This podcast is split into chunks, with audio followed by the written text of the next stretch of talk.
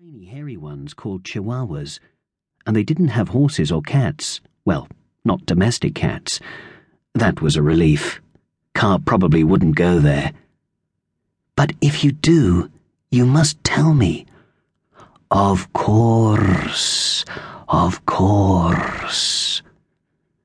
She sometimes told him where she'd been by pressing the keyboard of his computer and writing a word. She was extraordinarily clever but I'm not sure if you could spell the names of Aztec places. They're weird.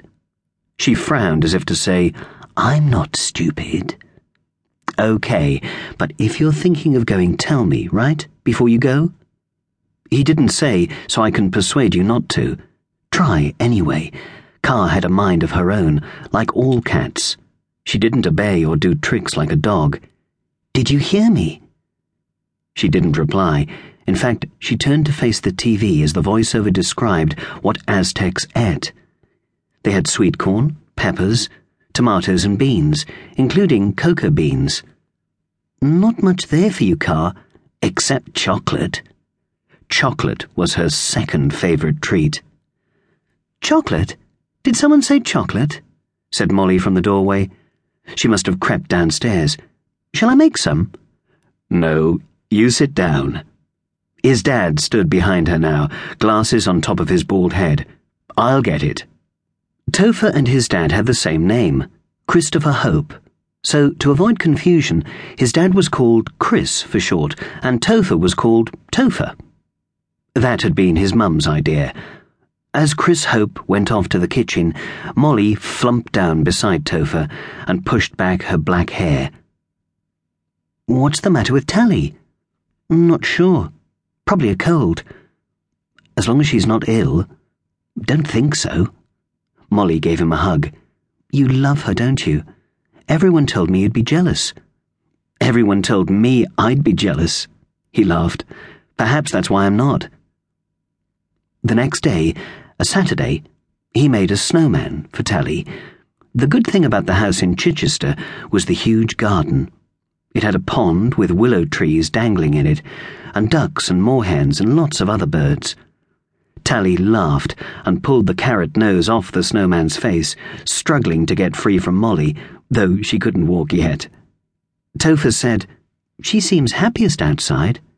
Yes, I think she finds it easier to breathe. I'm beginning to wonder if she's allergic to something in the house. Like what? House dust's the commonest cause or cat hair.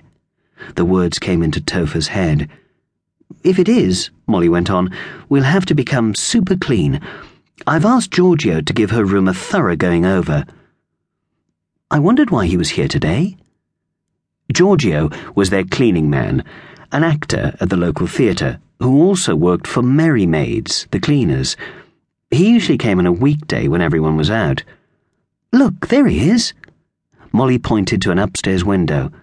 Look, Tally, there's Giorgio. Wave.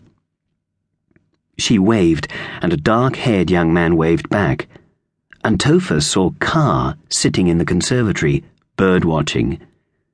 Zingy, her son, a fluffy ginger kitten, sat beside her. Both cats had started to come outside with him, but changed their minds when they felt the snow under their paws. Topher felt uneasy, he couldn't help thinking about a boy at school who'd been allergic to cats. They gave him asthma, and he'd had to find his cat a new home. Finding a new home for Ka was too awful to think about. So why was he thinking about it? Nobody had said anything about asthma or cat hair or getting rid, and Tally seemed fine now. She was clapping her hands and shrieking, making birds fly into the air. What had Ellie said once? For someone called Hope, you haven't got much, have you? It was when Ka had first gone missing, before he knew she was a time travelling cat. He'd been pessimistic again when Ellie went into hospital for an operation. Ellie had yelled at him, Topher, Hope! He had, and her operation had been successful, so he decided to be hopeful now. Tally would be fine. But soon after they went back inside, when they were sitting in the conservatory having a snack, she started coughing and sneezing. She went red in the face.